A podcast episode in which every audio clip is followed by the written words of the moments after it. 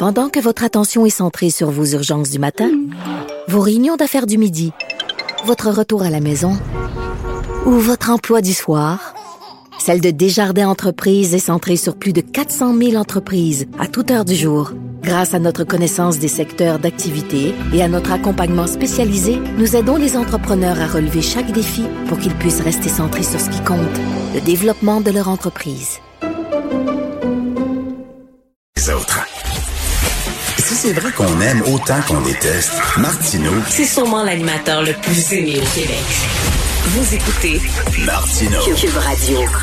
Alors, les nouvelles sont bonnes dans le combat contre la satanée COVID. On va faire euh, le point sur la situation avec euh, le docteur Mathieu Simon, pneumologue, intensiviste, chef des soins intensifs à l'Institut universitaire de cardiologie et pneumologie du Québec et euh, ami de l'émission. Tiens, bonjour, docteur Simon. Vous m'honorez, M. Martineau. Bonne journée à vous aussi. Très content de vous parler. Euh, là, euh, je vois au bout du tunnel, je vois, docteur Simon, je vois un peu de lumière. Est-ce que c'est un train qui s'en vient dans ma direction ou c'est vraiment la porte de sortie? Ça va dépendre de ce qu'on décide d'en faire. Euh, il y a très clairement une opportunité. Puis, comme vous l'avez vu ces dernières semaines, les Québécois ont répondu très largement favorablement à la vaccination. On a un sondage euh, qui, qui sort aujourd'hui qui montre que 79 des, des Mmh. sondés sont favorables à la vaccination. Là, si j'étais en politique, je voudrais que là, ce qui reste à faire, c'est faire sortir le vote. Parce que c'est exactement ça. C'est facile de dire à un sondage, oui, oui, je vais aller me faire vacciner. Et le seuil de 79% c'est à peu près ce que l'OMS dit que ça va prendre pour que nous soyons de retour dans une vie normale. Parce que le- les variants qui ont émergé depuis l'amorce des vaccins, ils sont tous sensibles pour l'instant aux vaccins, puis Dieu merci, mais ils sont plus contagieux, si bien qu'au lieu de viser 60-65% pour avoir ce qu'on appelle la fameuse immunité de horde, là, ben, il faut l'avoir plutôt dans les environs de 75-80% L'OMS parle même peut-être de 90 OK. Alors, on est rendu là. Le train, il- le train va passer. On peut soit le prendre ou se coucher devant. Mais là, comment comment on fait sortir le vote, comme vous dites, puis j'aime bien votre métaphore, rigolote, mais comment on peut euh, essayer de convaincre le noyau dur qui veut rien savoir?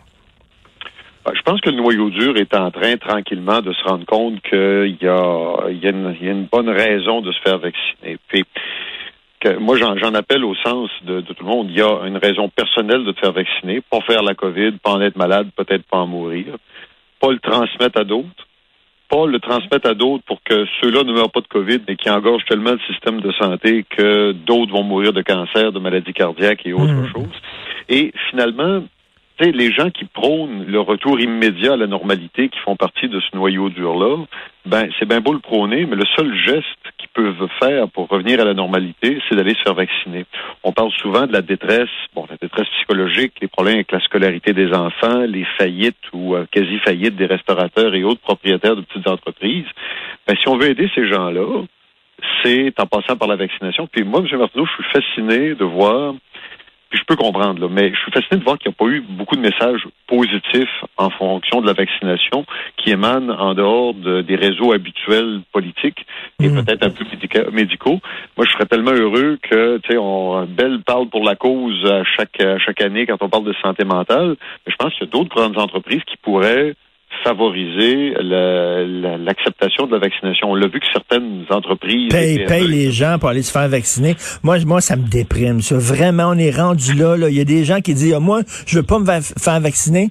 Ah, monsieur, tu me donnes 25 pièces, je vais y aller. C'est comme, c'est comme docteur Simon, là. Je sais pas.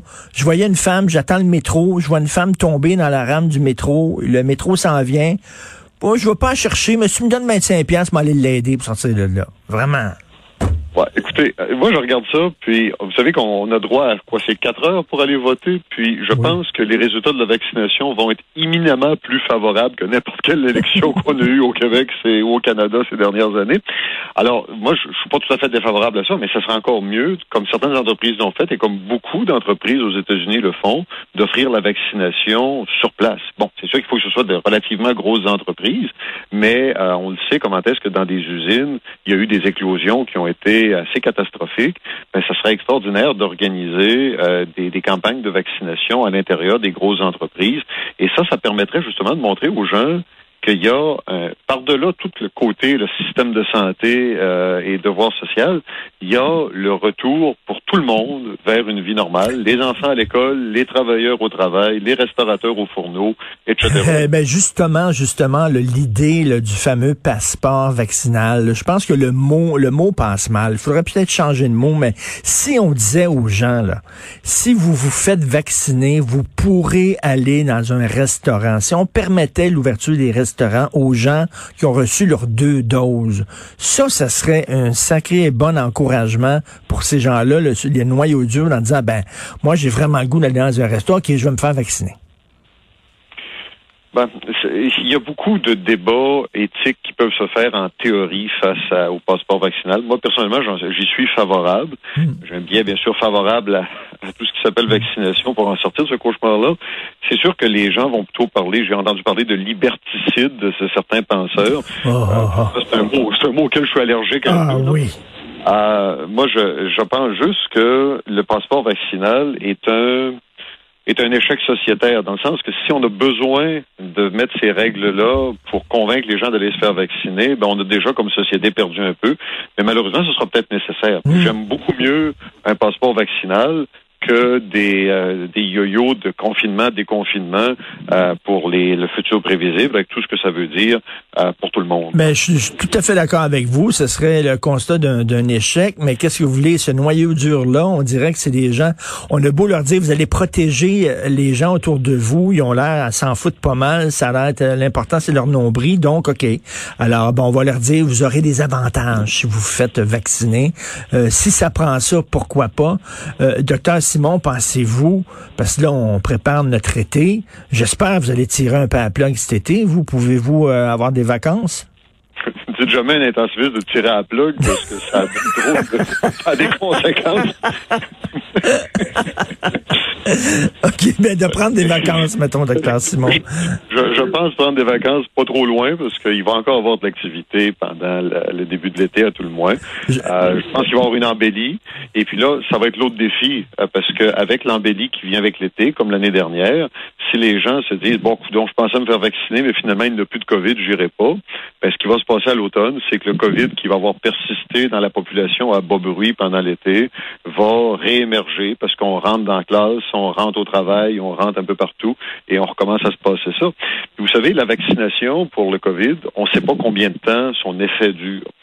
Si bien que même les gens vaccinés présentement, si on, quand on conserve une certaine quantité de COVID dans la, population, qu'on lui permet de muter, ben, il n'est pas dit qu'au bout de, je sais pas, moins un an, un an et demi, deux ans de vaccination, ben, on perde cette immunité-là. Mmh. Donc, on sera tout obligé de recommencer à zéro. Puis moi, honnêtement, là, si on en arrive là, je déchire ma carte de membre de l'humanité. Là, faut pas aller là. là. faut pas aller là, mais bon, si s'il faut se faire vacciner chaque année, ça va être comme le vaccin de la grippe. Là, il y, a des gens qui se font vacciner avec le vaccin de la grippe chaque année. On ira se faire vacciner euh, à la pharmacie pour le COVID.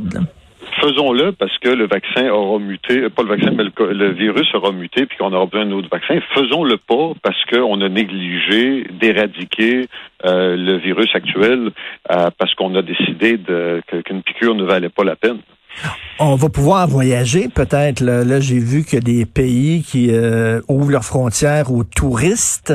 La France, ça va être en juin. New York, ça va être en juillet. Donc, on, peut penser, là, ceux qui ont les moyens de voyager, ça serait possible d'aller à l'étranger? La communauté européenne a ouvert la semaine dernière, en prévision de l'été, le voyage aux Américains qui ont reçu leurs deux vaccins. Il n'y a pas de raison de croire que ça va être différent pour euh, pour les Canadiens. Euh, mais vous savez, le passeport vaccinal, il existe depuis très longtemps dans tous les pays du monde. Tu peux pas rentrer dans certains pays si tu n'as pas eu le vaccin contre la fièvre jaune, par ben exemple. C'est un vaccin pas mal plus dangereux que celui qu'on propose pour le COVID. Et pourtant, pour aller voir faire un, une randonnée au Machu Picchu ou autre chose, ben, tu acceptes de te faire vacciner contre des, des affaires qui sont euh, pour le moins vicieuses. Là. Alors, il me semble que pour aller au restaurant à côté de chez nous, c'est pas une grosse affaire, un, vaccin. Ben, tout à fait. Moi, je comprends pas les gens qui parlent, comme vous dites, le liberticide et tout ça. Moi, j'ai besoin d'un vaccin contre les gens qui disent liberticide, moi, vous dites, là, parce que ça me rend complètement fou, cette affaire-là. Et est-ce qu'on va pouvoir recevoir notre deuxième dose avant la date qu'on a prévue? Moi, je suis prévu pour le 14 juillet, mon deuxième vaccin, mais j'ai lu que peut-être je pourrais aller me faire vacciner pour la deuxième dose euh, plus tôt que prévu L'important, c'est de vacciner immédiatement tout le monde avec la, la première dose. Première dose parce qu'elle donne une immunité qui est probablement d'une durée de, de six mois. C'est ce qu'on pense présentement. Et l'effet booster, alors qu'on croyait qu'il devait absolument être donné dans les, les 30, 40 euh, premiers jours, on se rend compte qu'il est même bonifié par un certain délai d'attente. On ne sait pas où est le, sweet spot. On ne sait pas quand est-ce que ça devrait être donné optimalement parce que on apprend sur ce vaccin-là à chaque jour. Euh, et puis, mais très certainement, vous avez un intérêt à vous faire vacciner dans les, les 100 jours qui suivent votre, votre première dose. Le faire plus tôt n'est pas nécessairement un, avantage. Puis ça, ça va être un autre effort de, collectivité. C'est, il y a bien des gens qui vont peut-être faire le, le, compromis de se faire vacciner une fois. Est-ce qu'une fois que le COVID sera moins présent dans l'actualité puis dans la vie de tous les jours, on va accepter d'aller se faire renforcer l'immunité avec une deuxième dose? Là encore, ce sera un, combat d'opinion publique à mener. Donc, 79 c'est une bonne nouvelle, mais ça prendrait là, 85 me semble qu'on serait, on serait plus confortable. Donc, c'est à, chacun de nous, là, ceux, les gens qui sont allés se faire vacciner, parlez-en à vos voisins, à vos amis, là, comment vous vous sentez bien d'être vacciné, comment c'est un pas dans la bonne direction. Puis il faut encourager les gens pour essayer justement d'arriver à ce 85 %-là. Parce qu'il y a toujours, là, on n'aura jamais 100 là, vous le savez, le docteur Simon, il y a tout le temps, j'imagine, euh, dans toutes les campagnes de vaccination, ça, tourne autour de quoi, 15 les gens qui veulent pas se faire vacciner? c'est plus que ça, malheureusement, M. Martineau. Euh, on pense même les travailleurs de la santé américains qui ont été les premiers à avoir le, vaccin, puis c'est vrai au Canada aussi, euh, le taux d'acceptation était d'environ 65 à 70 euh, Donc, ça en laissait un, 30% facile qui ne se sont pas vaccinés. Puis là, on parle de gens qui ont été aux premières loges de l'horreur médicale qui est le, COVID. écoutez, moi, j'ai une infirmière qui a travaillé au COVID qui m'a demandé de parler à son mari qui refuse d'être vacciné c'est extraordinaire. Là. Il a vu sa, sa, conjointe aller au combat tous les jours, risquer sa vie, puis lui, pour une raison qui demeure obscure, euh, ben il a, il veut pas se faire vacciner. Il y a, il y a une espèce de, de, de, je sais pas, d'affirmation de, soi ou de, de crainte qui demeure dans l'irrationnel. Et malheureusement, tant qu'on va rester dans l'irrationnel, il va se produire des ben choses oui, dans nos vies. Mais docteur Simon, les pires, c'est les gens qui travaillent dans le réseau de la santé puis qui veulent pas se faire vacciner. Ça, là, ça ferme pas juste. Ça, là, le Wi-Fi se rend pas dans toutes les pièces. L'ascenseur monte pas jusqu'en haut. Il n'y a pas de la lumière dans toutes les chambres. Là. Euh, vous avez Vraiment. raison, puis c'est désolant, puis on devrait prêcher par l'exemple. Euh, si, c'est sûr que s'il y a un conspirationniste qui, qui entend ça, qui dit ma foi, il y a des travailleurs de la santé, Qui, euh, qui refusent de se faire vacciner ou qui n'ont pas jugé ça opportun, ben ils doivent comprendre quelque chose que je comprends pas, qui est pas reporté dans les médias. Puis là, c'est le début, c'est le la, la, la, graine de beaucoup de conspirations. Là. Alors, il y a ces gens-là ont peur comme n'importe qui. Puis c'est des, des adopteurs précoces, c'est pas pour tout le monde. Il y a des gens qui veulent laisser les gens aller au front. C'est comme dans les péniches de débarquement en Normandie. Il y a probablement du monde qui sont allés se cacher dans le fond pendant qu'il y en envoyait d'autres en avant. Mais c'est l'espèce humaine, puis il faut vivre avec. Mais je pense qu'à la les gens vont faire les bons choix. Il faut juste leur rappeler, leur renforcer, leur expliquer pourquoi, rationaliser le, risque.